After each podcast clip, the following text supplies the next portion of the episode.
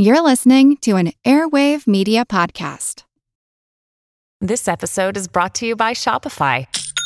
Forget the frustration of picking commerce platforms when you switch your business to Shopify, the global commerce platform that supercharges your selling wherever you sell. With Shopify, you'll harness the same intuitive features, trusted apps, and powerful analytics used by the world's leading brands. Sign up today for your $1 per month trial period at shopify.com slash tech, all lowercase. That's shopify.com slash tech. When you need mealtime inspiration, it's worth shopping Kroger, where you'll find over 30,000 mouthwatering choices that excite your inner foodie. And no matter what tasty choice you make, you'll enjoy our everyday low prices, plus extra ways to save, like digital coupons worth over $600 each week. You can also save up to $1 off per gallon at the pump with fuel points. More savings and more inspiring flavors make shopping Kroger worth it every time. Kroger, fresh for everyone. Fuel restrictions apply. We live in an unpredictable universe. Minor mishaps happen. My decaf hazelnut mocha spilled across my keyboard again. They just feel big. But the universe also throws major disruption at us. Emerging from the Russian sky, a giant ball of flame. A meteorite providing a spectacular show until it suddenly explodes 30 miles above the Earth.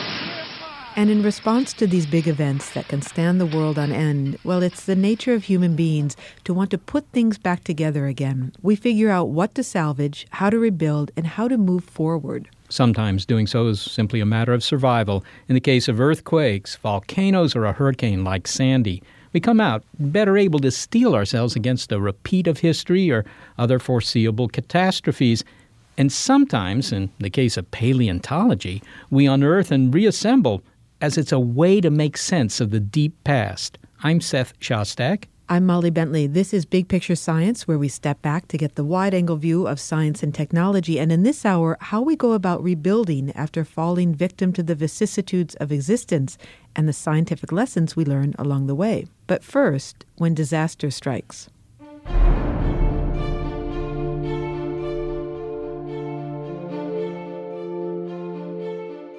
Imagine you're an inhabitant of the island of Sumbawa in the Indonesian archipelago north of Australia, and it's early April 1815. If you lived there, these first days of the tropical fall would probably be spent growing rice, collecting honey, breeding horses, or perhaps just working out your next sandalwood deal with sailors from the Dutch East Indies. On a peninsula extending from the north coast of Sumbawa, a cone like structure has been belching ash and rumbling for years, but that's just part of Indonesian island life. There are volcanoes all over these islands, hundreds of them. And the people there, they really measure their lives in terms of the incidence of volcanic eruptions. It's something to which they're used to. What they weren't prepared for was an eruption on the scale of Tambora. The eruption of Mount Tambora on April 15, 1815, was more destructive than Mount St. Helens, Vesuvius, or even the monstrous mayhem of Krakatoa.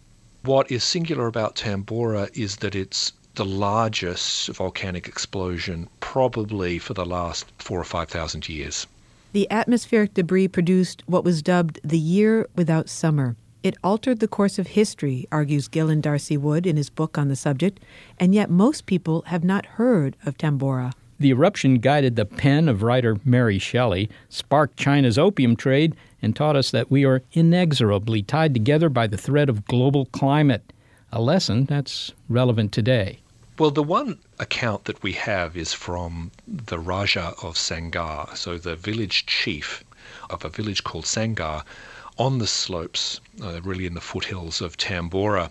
And he describes fist size rain of volcanic rocks cascading down on, on the village.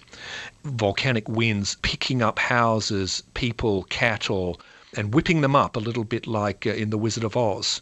You have entire forests being uprooted and the, the trunks of trees being cast into the sea like enormous javelins.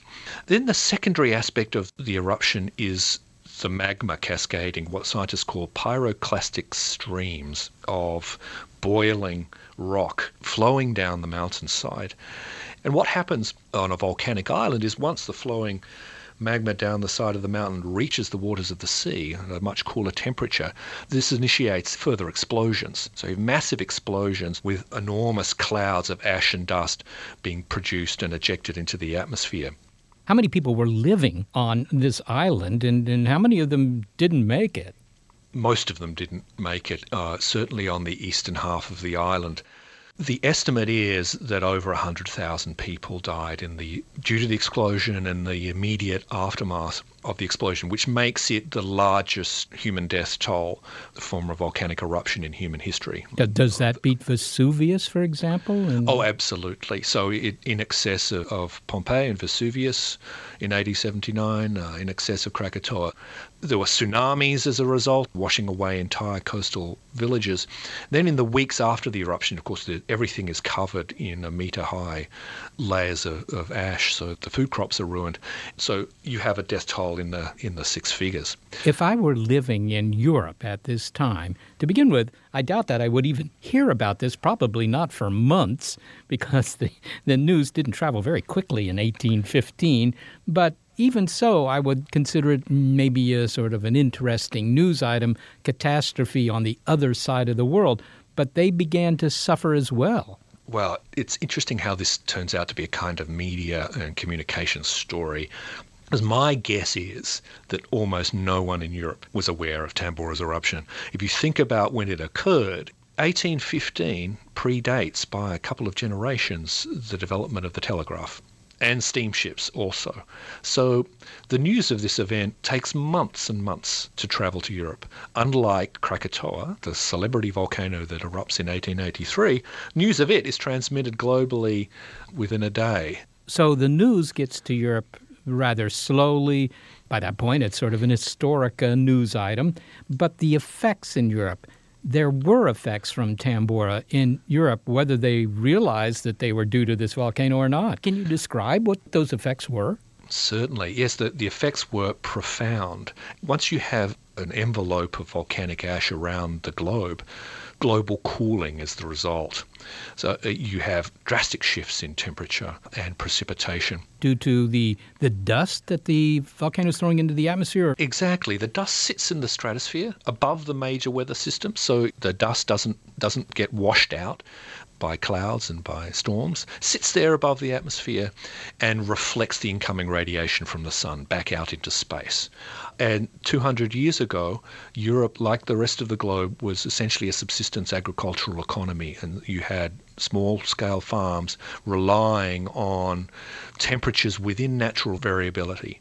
And what Tambora did was to introduce drastically unseasonable temperatures, particularly in the summertime growing period. So you have the worst crop growing conditions in Europe for a thousand years. In parts of Europe, you had starvation conditions and the major societal breakdowns that we associate with ecological crisis. So you have food riots, you have famine friendly diseases uh, such as typhus. And so it's in this context that you, this particular year, 1816, which was the worst, the year without a summer, it's so called, that Mary Shelley is living in Switzerland, in the hardest hit part of Europe, and writes the novel Frankenstein. And I argue in the book that she didn't have to look very far to conjure up the image of, of an abandoned, homeless, malformed creature wandering the, the highways of Europe because people were doing that in their tens of thousands. What about recovery, Gillen? How long did that take, and, and did it ever occur for villages that were close to the volcano? Well, as my visit to Sumbawa showed me a couple of years ago, Sumbawa has never fully recovered. It's an extremely poor island. And uh, 50 years after the eruption in 1815, a Dutch visitor there discovered that most of the, the villagers there had in fact sold themselves into slavery in the aftermath of Tambora in order to survive. So a devastating impact on the region. There has not been a great deal of archaeological excavation on the Tambora site. A team from of archaeologists from the University of Rhode Island has begun the first diggings on the mountain slopes of Tambora and has discovered what appears to have been a, a very prosperous community with in particular one household they've discovered, and a kind of kitchen full of crockery and, and prettily decorated pots, and two corpses of what appears to have been a husband and wife who were interrupted from their evening meal by the eruption of Tambora and were killed. And study of their corpses shows that their immolation occurred at far higher temperatures than happened at Pompeii. So I think there is a there's a greater story yet to be told by archaeological digs uh, in the future. Given all these consequences, and they sound very widespread, I have to ask uh, Gillen, is world history truly different because of this eruption, or was it, shall we say, merely a, an unfortunate inconvenience for three years? Yeah, what it actually meant was a three year global climate breakdown. And I'll just give you a quick list of the major historical impacts that flow on from Tambora. The impact of Tambora on the Indian monsoon, the largest weather system in the world, was quite drastic. Uh, it delayed, deferred the monsoon, diminished its power. So there was a, a terrible drought throughout India. The consequences of which was to alter the disease ecology of the Bay of Bengal and precipitate a new variant in cholera to which the population was susceptible and which then spread around the entire globe, killing tens of millions of people through the 19th century. The 19th century would look very, very different indeed without global cholera, and global cholera would not have occurred in the way it did without Tambora as the initial ecological trigger. A second one would be the impact on China where a major famine in the southwest encouraged or forced the farmers there to turn from growing rice to growing opium. Uh, and you fast forward 100 years, and that area of China is the major opium growing region of the world, the foundation of the Golden Triangle, as we call it today, with huge historical implications. What lesson does Tambora provide for us today? I mean, as we're facing not just the eruption of a volcano, but uh, a slow motion catastrophe called climate change.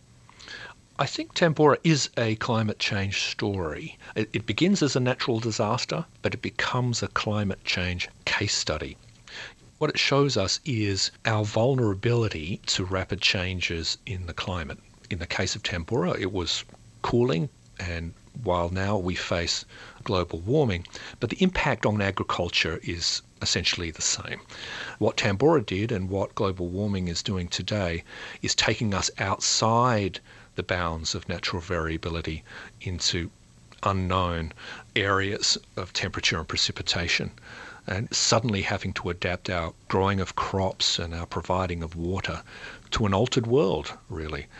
And the, the cautionary tale that my book tells is that we are vulnerable and the necessity of adapting and being resilient to change is a, is a massive task given the potential human consequences. Gillen D'Arcy Wood, thanks so much for being with us. Oh, thank you very much for having me. Gillen D'Arcy Wood is professor of English at the University of Illinois. He's the author of Tambora, the eruption that changed the world.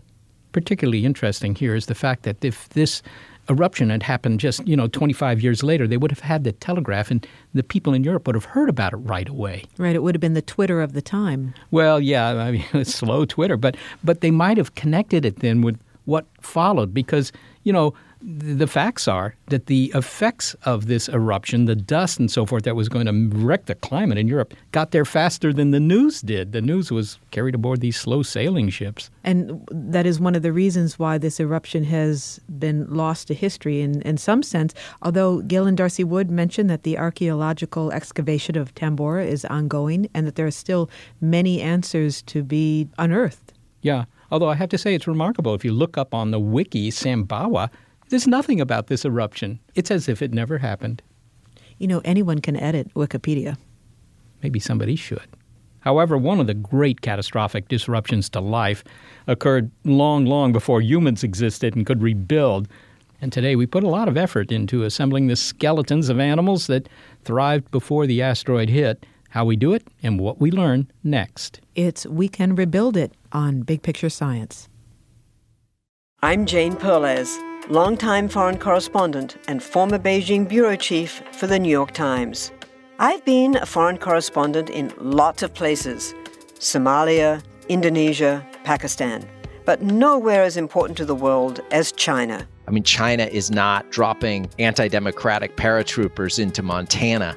But of course, we did see things like the weather balloon slash spy balloon riveting the whole country for a week. This is Face Off, an eight part series in which we'll take you behind the scenes to key moments in the tumultuous US China relationship. We'll speak with a diplomat, a spy, a tech reporter, a US admiral, even Yo Yo Ma. Plus, my pal and noted China historian Rana Mitter joins the conversation. We'll look at what's driving the two nations apart and explore whether anything can help bring them back together. Face Off launches April 9th. Due to the violence of the eruption on Tambora, some places never recovered. But in others, not quite as close to the volcano, people were able to put their lives back together. Humans are willful, they can plan. But there are instances of natural catastrophe where recovery occurred not as the result of conscious will. 66 million years ago, an asteroid plowed into the Yucatan Peninsula, kicking off decades of global climate change, killing the dinosaurs and most other non marine species. Recovery came, it's true, but the world did not return to being as it was before the space rock. It was headed in a new direction. But we still want to understand the world prior to the KT boundary, the Cretaceous Tertiary event, to understand the creatures that once roamed the planet. And we go to great lengths using the best of our scientific tools to do this, as evidenced by the journey of one of the nation's largest Tyrannosaurus rex skeletons. After being on display in the Museum of the Rockies for more than two decades, Mr. Dinosaur has gone to Washington. Although it could be a Mrs., we don't know. It's on loan at the Smithsonian's Natural History Museum, but first it had to get there. And doing so is just the latest leg of a journey for the bones of a T Rex that was buried under sediment long ago. Those bones decayed. They were seeped with water and minerals. Eventually, the minerals replaced the bone, and what was a skeleton became a fossil. It sat and sat just beneath the landscape until erosion and a sharp eye led to its discovery near the Fort Peck Reservoir in Montana by rancher and sometime fossil hunter Kathy Wankel. That was in 1988. Paleontologist Patrick Leiggi remembers when the remains were first brought to archaeologists at the museum. Well, it was a bunch of fragmented material in a box. They had carefully packed them in towels and things like that. And when we started putting the fragments together, we could tell that they were probably from some sort of a, an arm bone or a leg bone, things like that. And in this case was small, so we're thinking more arm bone. And at that point in time, a complete arm of a Tyrannosaurus rex had not been found, and this turned out to be the first one ever found. My goodness, well, I'm always impressed when people can tell the difference by just looking in the dirt there between, you know, just a random rock and, I don't know, a small little bone. Yeah, you know, it doesn't take long really to train the eye on, you know, the difference between rock and bone. And uh, sometimes it can be a little bit difficult, but to the trained eye, it's not very difficult at all. My goodness. Okay, but this was this wasn't just a sort of a run of the mill T Rex skeleton, right? I mean, this one uh, had more parts. Well, we had to go out and take a look. So the Wankels took us out to the site where Kathy found the uh, fragmented material, which turned out to be the first arm ever found. And uh, I took out a couple of people just to kind of look at the site, and we determined that there was other fossils in the hill. And as we got into the hill, we realized we had articulated vertebrae. And uh, later on, after two weeks, we actually located the skull. My goodness. It, so was it all sort of in one place? I mean, was it where this dinosaur had died? Uh, is where this dinosaur had died. Could have been moved by the stream sediments it was in a little bit, but it looks like it just basically got bogged down in the sediment. Now, I know I'm being very naive, but to me, putting these things together is like putting a, a jigsaw puzzle together, especially since there are a lot of small pieces. Uh, how do you know where those small pieces go? Is that just expertise that you've developed after doing this for a while? Well, you have to remember this was an adult Tyrannosaurus rex. Much of it was articulated, so that wasn't too difficult to figure out what goes where. As far as the small pieces go, especially with an articulated or an associated animal, those pieces are pretty close to where they came from. You say articulated, and that means what in this sense? That means that the bones um, were still joined together. And if they're associated, that means they haven't moved very far apart from one another. So it's still pretty much laid out the way it fell. It was beautiful. okay, so uh, you decided not to keep this in Bozeman. It's going, uh, it's it's going on travel. So how did you uh, ship them off? I mean, did you just put each bone in a separate FedEx box? how, how do you do this? Very carefully. We make what are called cradles, and they're kind of like clamshells out of plaster and uh, kind of a fibrous material. So it, it actually holds the bones in place. Everything is crated, everything is put in place so it can't move at all. And, and then you put them into just a random truck? Or? Well, no, not a random truck. It's an air ride truck, and it's actually environmentally controlled also. And when it was driven out to the Smithsonian, it went nonstop. It did not stop at all. What are the sorts of uh, questions we'd like to answer with with uh, a skeleton like this? I mean, you mentioned the forearm, and I think anybody who's seen uh, Tyrannosaurus rex depicted in the movies or on the walls of a museum, you know, those little short forearms. They they, they look kind of useless. Do do we know what they were used for? And will this tell us if we don't? Well, this is a really big debate. It has been forever, um, and it's one of those things. There's two sides. Uh, you know, one side is saying, well, they have that much of an arm for one reason or another. And others say they're totally useless. Uh, when we were in Washington, uh, Jack Horner, our curator, made the joke about all they could really do is scratch their bellies. Well, Matt Carrano, at the National Museum of Natural History countered saying, well, if you're saying that it's used to scratch its belly, then they aren't useless. So, I mean, that was uh, in jest, of course. But, but the point is, is that paleontologists still have not figured out what those arms are for.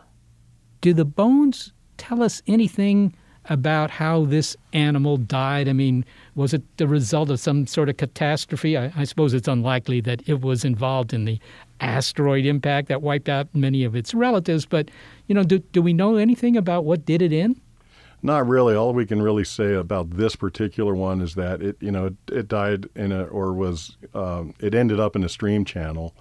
You have to remember, I mean, this was an adult Tyrannosaurus rex, and some of the studies uh, on as far as trying to age these animals through histological processes, things like that, um, put the uh, uh, the age of an adult at about 18 years, maybe a little more. But you know, we don't even know if we have found the largest T Rex yet. We don't know if we've found the oldest T Rex yet. Um, and that's why paleontologists continue to go out in the field and look for new information. Finally, who has the bones right now? Where is the T Rex? Our nation's T Rex is at the National Museum of Natural History, the Smithsonian Institution, right there in the mall in Washington, D.C. I'm looking forward to seeing it. Great. Pat Leiggi, thank you so very much for talking with us. You bet. It was my pleasure. Patrick Leiggi is a paleontologist and director of exhibits at the Museum of the Rockies, Montana State University, Bozeman.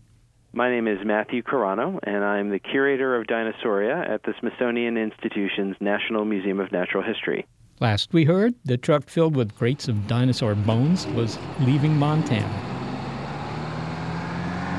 The truck drove directly from uh, Montana, basically nonstop, so it arrived uh, in the middle of the night, and uh, we pretty quickly had the stuff brought into the building. So I was here the next morning when the crates were here inside the museum.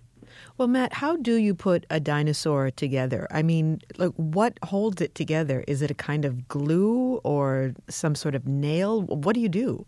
The way we assemble skeletons today is through a system not too different from what's been done in the past in that it relies mostly on a metal armature. And so each bone has a custom made metal saddle or cradle and those are connected to one another. So we don't directly connect the bones to other bones, but rather we connect the support for the bone to the support for the next bone. Okay, so it's not the hip bone is connected to the leg bone, it's the hip bone is connected to the metal cradle, which is connected to the leg bone. It, exactly. Um, although if we do a good job, it should look like the hip bone is connected to the leg bone. a lot of effort goes into digging up, assembling, disassembling, packing, and transporting a 66 million year old fossil. Why are we driven to do all this work, Matt, to protect and study old, old fossilized bones? It's a good question. I think you know, from the scientist's perspective, every fossil we find has the potential to give us information we didn't have before. Um, when it's something like a dinosaur, which is an incredibly complicated organism, there's just hundreds of pieces. We almost never get them all. So even a really complete dinosaur is usually missing some part of the skeleton. And of course, we're missing all the rest of it, all the soft things as well. So every fossil might give us some piece that we don't already have. And scientifically, that's, I think, what drives us. But on the other side, there's just, I think, a really compelling excitement and story to the whole process of discovery and being the first person who ever saw a fossil. Every time you dig a fossil up, you're the first person who ever saw it in the history of the universe. And what is it that one single bone could tell a scientist about how this animal lived 66, 65 million years ago or about its environment? Well, for example, you can look inside the bone, uh, and dinosaurs, as they grow, they build new bone on a yearly cycle. And so if we look inside the bone, we can see essentially the equivalent of tree rings that can help us understand exactly how old that individual dinosaur was when it died and the rate at which it grew by the thickness of those rings. In addition, oftentimes the minerals inside the bone record some information about the environment through the geochemistry and that might tell us something about the ancient temperature of that environment or how wet it was or things like that. Is it more valuable scientifically, or perhaps you could compare the two efforts to look at the bones individually as they're laid out in front of you and, and look at them under microscopes or, or use chemical analysis, or to assemble them into a whole dinosaur? Which is more instructive? From the scientific perspective, I think there's there's not an enormous amount we gain from putting it together as a whole animal that we can't do with those pieces separately. And in general, what we might be interested in is, is something like how the animal moved. And with something like a T Rex, you can't just pick these bones up and start moving them, they're just too big. So nowadays we do a lot of things with computer modeling. We're gonna one of the things we'll do here is we'll we're gonna 3D scan all of the bones, and that'll allow us to have a model digitally that's accurate down to below a millimeter, and we can manipulate the model instead of the fossils. And that can be really quite useful if you're interested in ranges of motion of the limb bones or things like that. Was the T Rex idiosyncratic in, in how it walked or ran? One of the really compelling things about T Rex is just how enormous it is, and especially as a predator. It's about as big a predator as you seem to be able to evolve on land. And so there's a lot of interesting things about that. Uh, one is that it only has two legs to stand on, so it might be that that's as big as you can get and still move around on two legs. Another thing is that its legs are actually kind of long, and so does that mean it was a faster dinosaur, or does that mean it had a big territory? There's a lot of sort of unusual questions, and T Rex is interesting because it's sort of pushing the limits, and so it might be telling us something about the guidelines for being a giant predator uh, on land. Well, what are some of the big questions? And I know there are a lot about dinosaurs that we still have or that we hope to answer by looking at these bones. One of the things that we are getting a little bit better at is understanding the biology of dinosaurs and, and other fossil organisms. But we are still, I think, in the early phases of doing that. So I think we know a lot about the skeletons of dinosaurs and the things that we can learn pretty directly from a skeleton. But all the other stuff of an animal, you know, how does it breathe? How do the senses work? Or, or even basic stuff like how to tell males from females because the, the reproductive organs are, are soft tissues in these animals. But if you're a female reptile, when you are in the process of making eggs, in a sense, you you have to steal the calcium from your skeleton to do that. And so during that time, the skeleton records this process with a special tissue called medullary bone. So if a dinosaur were to die during the time that it was making eggs, you can find that tissue in the bone. And there are a handful of dinosaurs where we found that tissue. And so we know that it was an egg laying female. The problem is that if you don't find the tissue, you don't know if it's a male or a female that wasn't laying eggs. and so that's most of our dinosaurs, unfortunately. So the T Rex that just landed on your doorstep, uh, Mhm. you don't know whether or not that's a, a Sue, another Sue, or a Rex. You don't know if it's male or female. That's right. And in truth, we don't know that Sue was a female either. Well, finally, will the bones of the Wankel T Rex ever see the Museum of the Rockies again? They should. Uh, We have an agreement, and at the end of our 50 year loan, they are scheduled to be returned to the state of Montana, and I, I presume to the Museum of the Rockies would be happy to receive them again. So it's a long time, but obviously, in the grand scheme of this dinosaur, it's a blink of an eye. Matt Carrano, thank you so much for speaking with us. Thank you. It's been a pleasure. Matthew Carrano is the curator of Dinosauria at the Smithsonian Institution's National Museum of Natural History in Washington, D.C. We've been talking about natural disasters, a volcano, an asteroid, how we learn from their aftermath hundreds, even millions of years later.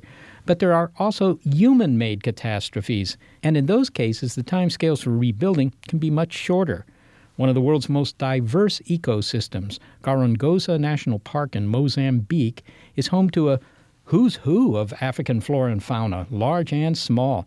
Some species are found nowhere else in the world. But the park was nearly entirely destroyed, and the animal numbers there driven to near extinction when civil war broke out in the late 1970s, followed by poaching. Then in the 1990s, after more than 15 years of conflict, an effort was undertaken to rebuild the park. Today, Gorongosa National Park is thriving, and it's an example of how nature rebounds when given some help. Greg Carr is an entrepreneur and philanthropist who was invited by the government of Mozambique to help restore the park through conservation biology, along with a team of local and international helpers. He is now president of Gorongosa National Park. Yeah, so Mozambique first fought for its independence from Portugal. It was a colony, and it got its independence in 1974 after 15 years of war. And then a civil war broke out, which was basically uh, right wing, left wing, so to speak. And the rebel army attacking the newly independent government hid in Gorongosa National Park for a decade. And while they were there, they ate a lot of the animals and they would shoot elephants and trade the ivory for weapons. So they funded their war effort off of Gorongosa Park. And at the end of the war in 92, 95% of the large animals were gone. Is it accurate to say that of these uh, large charismatic megafauna, only the crocodile was left? Out of 4,000 elephants, there were about 100 left. Out of several thousand hippos, there were less than 100 left. There used to be 500 lions in the greater Gorongosa ecosystem. When I arrived, we could only find six. But yes, the crocodiles did just fine because they're tough to poach and they disappear into the water. So there were probably 20,000 crocodiles surviving, the only large animal species that actually did well in the war. Greg, you were invited in 2004 to help restore the park. Uh, what did you see as step one in rebuilding it, and, and who needed to be involved? So the, the government of Mozambique invited my foundation to join with them to restore Gorongosa Park, and we signed a 20-year contract to do that. Uh, when I arrived, I could drive for hours and see nothing more than maybe one baboon or one warthog. Uh, step number one was to build the trust of the local community, the 200,000 subsistence farmers who live around Gorongosa National Park. And we started to building them schools and building them health clinics because at the end of the day, Gorongosa Park is only going to survive and be protected if the human beings that live around it are benefiting from the park. There's a photo on your website of uh, buffaloes running like crazy from the open door of a truck. Uh, I assume this was the introduction of, or reintroduction of buffaloes back into the park. What, what happened to those buffaloes? We were able to get 200 Cape buffalo from Kruger National Park in South Africa, and we brought them up to Gorongosa, and now there's about 600. So that's a successful reintroduction. Similarly with wildebeest, there were none left after the war. We also purchased 200 of those from South Africa, and now there's five or six hundred wildebeest. So those populations are coming back very well. And the good news about nature is it's very resilient. And as soon as we leave it alone, as soon as we stop over harvesting, the numbers come back. So for the vast numbers of, of species in Gorongosa, they're doing just fine when we humans leave them alone you know, it, it almost sounds as if you had just left it alone and not done anything. It was just a matter of time, and the park would rebound. But clearly, that's not the case. What were the critical things you had to do to affect this change? First, we had to hire and train a new ranger force to protect the park and to protect the animals. We hired 60 foresters on Mount Gorongosa to replant saplings on eroded parts of that mountain. We reintroduced large species.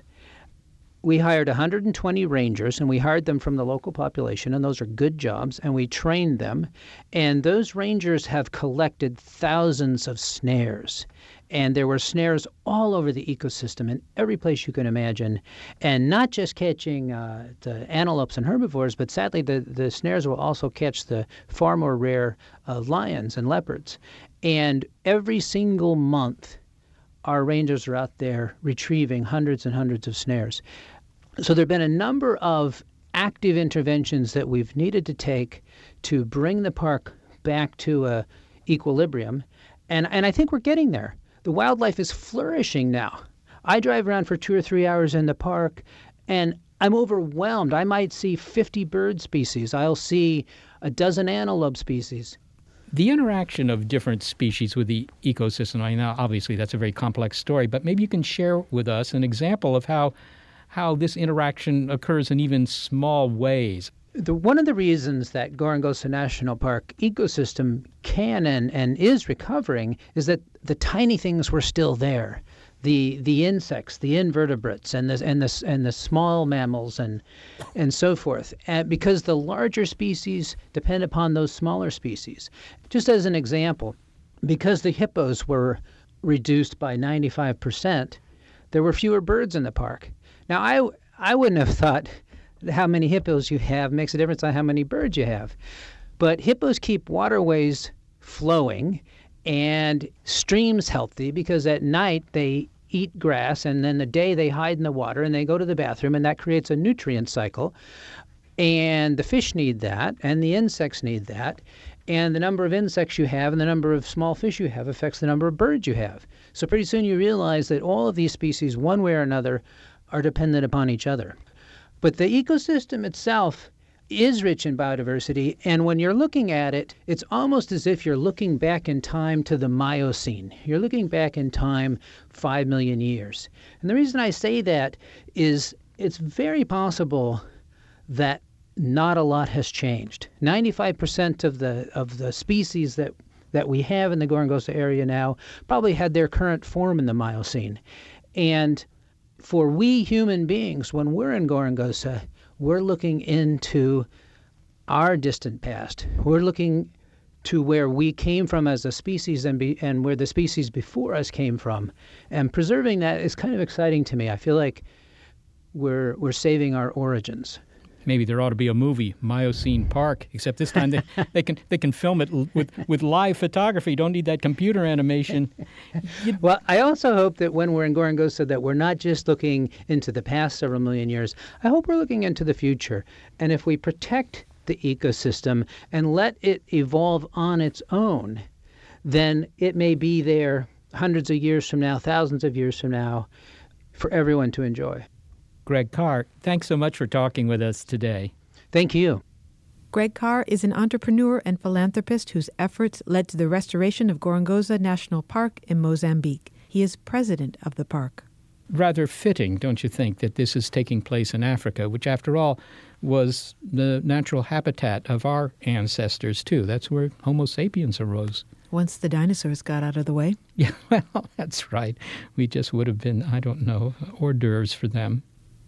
Coming up, how we face reconstruction when all is lost. Lewis Dartnell explains how to rebuild our world from scratch. It's We Can Rebuild It from Big Picture Science. With Wired Science, you can geek out all you want It's a podcast for anyone obsessed with math, science, space, biology, or technology. And it provides in depth coverage on current news and discoveries. From strange diseases that turn your tongue fuzzy to tech that'll help crops grow from space. New episodes are released nearly every day, and they're typically under 10 minutes, so you can easily make them a part of your daily routine. Listen in the morning while you're getting ready, or during lunch while you check NASA's astronomy picture of the day. Check out Wired Science now, wherever you get your podcasts. That's Wired Science, wherever you get your podcasts. We've been hearing about how to rebuild a natural environment and a case in which it was done with success, but we are a civilization dependent on tools. And for humans, our natural environment can't be separated from our technological environment. Which you can appreciate as you pick up the radio waves or the bits and bytes of big picture science after they've come to you via a transmitter or a coaxial cable. And while you sit in a plastic chair or in your metal car, in a climate controlled building, or just walk down the sidewalk in shoes, even if you just got water out of the tap today, you've enjoyed the convenience of technology. Now, getting here has been the long accumulation of building our devices better, faster, and stronger. We can condense this tale, however. All right, so we begin with fire. Then chipping stone gives you flint arrowheads. Then smelting technology gives you the axe, the sword, and the saw. Goodbye bronze, hello iron. All tools get better, plus we get nails. Boom! Then you got gunpowder and guns. Muscles get a break with water wheels, windmills, and the steam engine, although personally I still go to the gym. Zap, then you got electricity. Next thing you know, you're reading at night and taking the elevator to the 10th floor. Oh, yeah, the pounding of wood pulp to make paper and feeding it to a printing press. That changes everything. That should have been back there earlier. Sorry about that. Motors, transformers, alternating current, and we're messaging by telegraph. Then yapping by telephone. Link carbon polymers and you get plastic eyeglass frames, linoleum, and outdoor furniture. My Uncle Polly can get you a deal on a patio set, by the way. Internal combustion engine, turbine engine, and rockets, things really speed up. And for the finish line, radar, television, FM radio, antibiotics, skyscrapers, nuclear bombs, computers, synthetic fabrics, garage door openers, can openers, DVD players, golf carts, and the internet. So, what if we had to do it all over?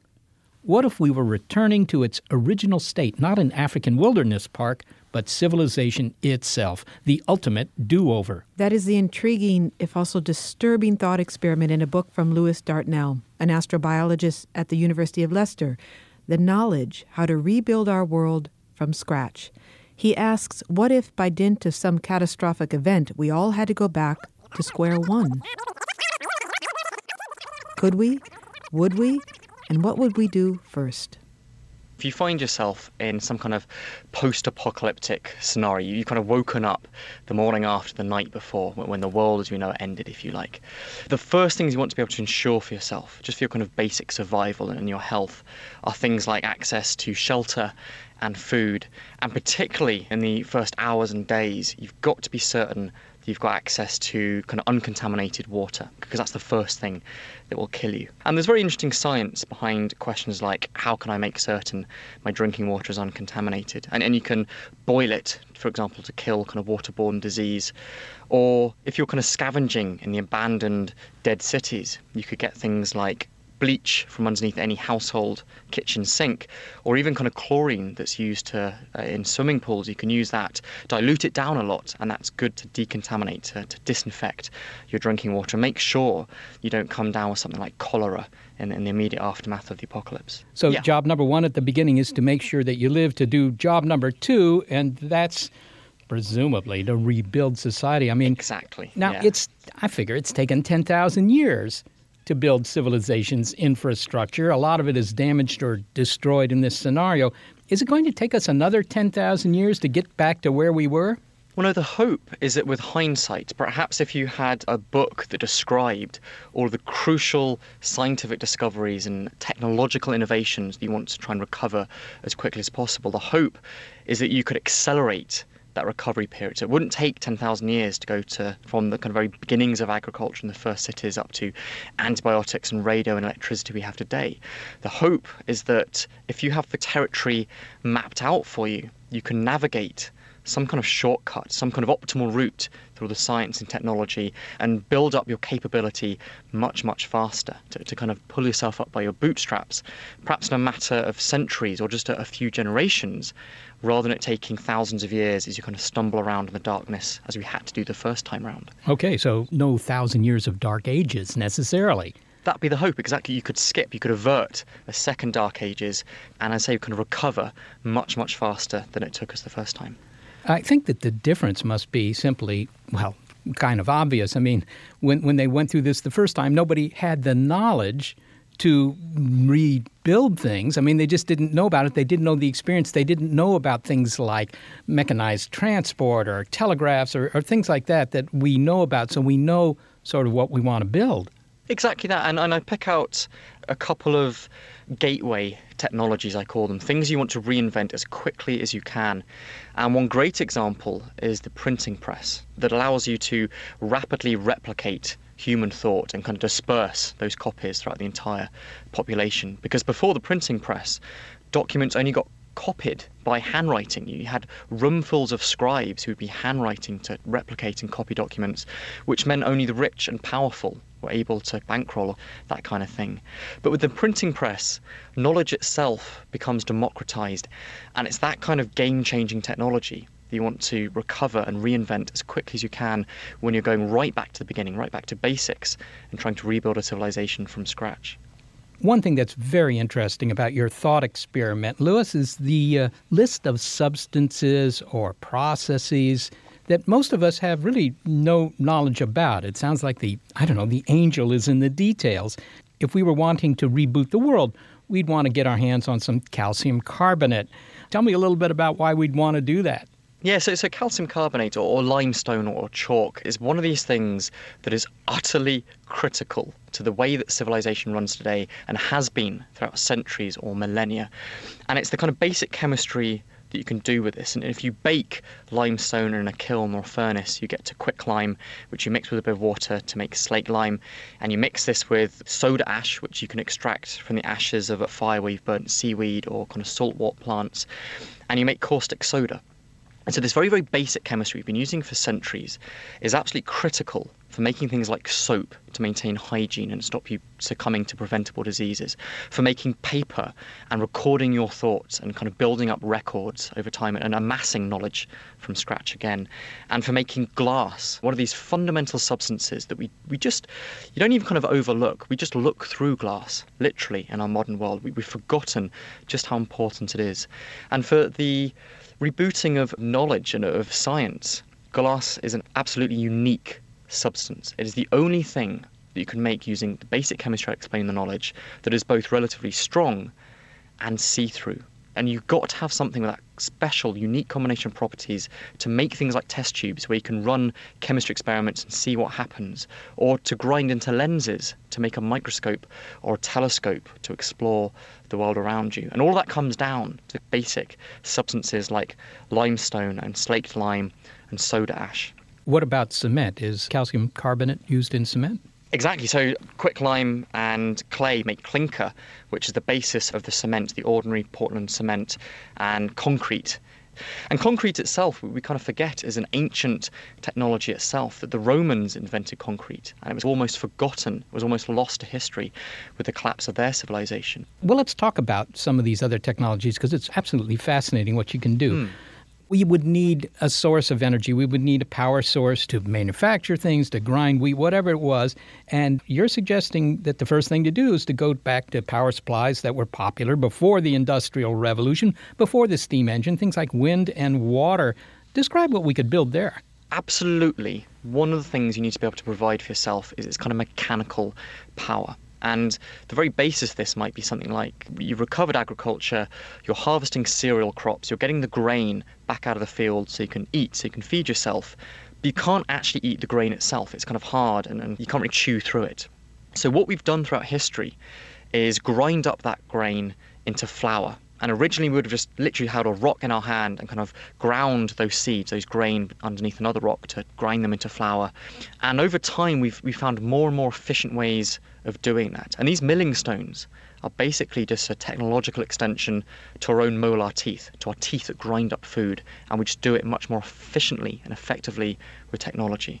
And so, one of the mechanical solutions you want to be able to reinvent would be something like a water wheel or a windmill, and, and I provide diagrams for those in the book. So, windmill as I say, it's just a, a, technological invention for easing human toil and not having to do everything with kind of back-breaking labour, but to achieve a very, very fundamental requirement, which is unlocking the nutrients in the grain that you harvest from the field, simply so you don't starve to death. This is kind of a grim scenario, Lewis, rebooting society from scratch, and yet you know, your book is pretty optimistic. So this is not because you're a nihilist. Uh, what's the source of your optimism? I'm not for a second trying to say the world is about to end. I sincerely hope it doesn't. I'm not some kind of doomsayer. I don't have a, a the end of the world is nigh placard kind of around my neck the basis behind this whole book, behind the knowledge, as I say, it's just a thought experiment. It's kind of holding up this notion of the apocalypse. It's a way of holding up a mirror to our society and asking some really deep questions about what it is our society does, how our civilization functions. And I say it, it's an optimistic book, it's a very hopeful book, because it turns out that a lot of this stuff can be boiled down to the very kernel of knowledge that you want to preserve. Well, finally, Lewis, do you have a lot of tools in your basement? I I actually would be rubbish, I think, trying to rebuild civilization from scratch. I've got about two days worth of baked beans in my cupboard and a very small toolbox which I use for, you know, kind of hanging up a couple of frames, picture frames at home. The hanging up the picture frames might not be the uh, first order of business. But perhaps not, no. But, but during the research for this book, I made sure I did develop a lot of first hand experience of stuff. And I spent a day in a traditional 17th century blacksmith working by you know an open hearth with a hammer and an anvil, and I made a tool for myself from scratch. I made a knife, took it home, and cut some bread and some cheddar, and made myself a grilled cheese. So it was a bit of fun, but it was uh, it was kind of a microcosm of how our civilization's progressed over time. As you kind of try something once and it doesn't quite work, but you know how it failed, so you go back and you improve each time as you go kind of round and round this cycle. Lewis Dartnell, thanks for speaking with us. Thanks ever so much. Lewis Dartnell is an astrobiologist at the University of Leicester. He is the author of The Knowledge How to Rebuild Our World from Scratch. So that is the human response is to rebuild and reassemble civilization itself if we had to. And that's the difference between us and, you know, all the other critters on the planet because we've got a brain and we've got history. We kind of know how to rebuild a world. We don't have to just leave it to nature the way it happened 66 million years ago. But in the case of Gorongosa Park, we were the ones that destroyed it. So maybe human intelligence is not always employed in these cases. And that was an instance where us getting out of the way is actually what allowed nature to take over.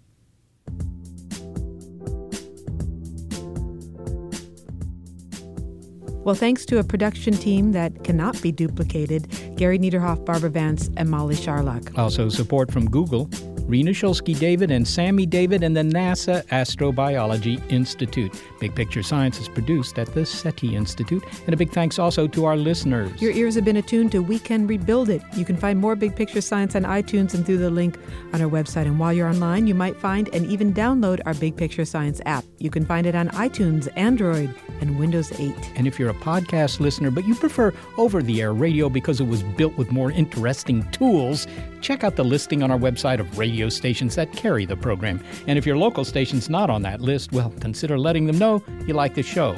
Oh, and if you have a comment, a criticism, or a suggestion. But especially a comment or a suggestion. yes, chime in on Facebook or use that thing they call electronic mail, Big Picture Science at SETI.org.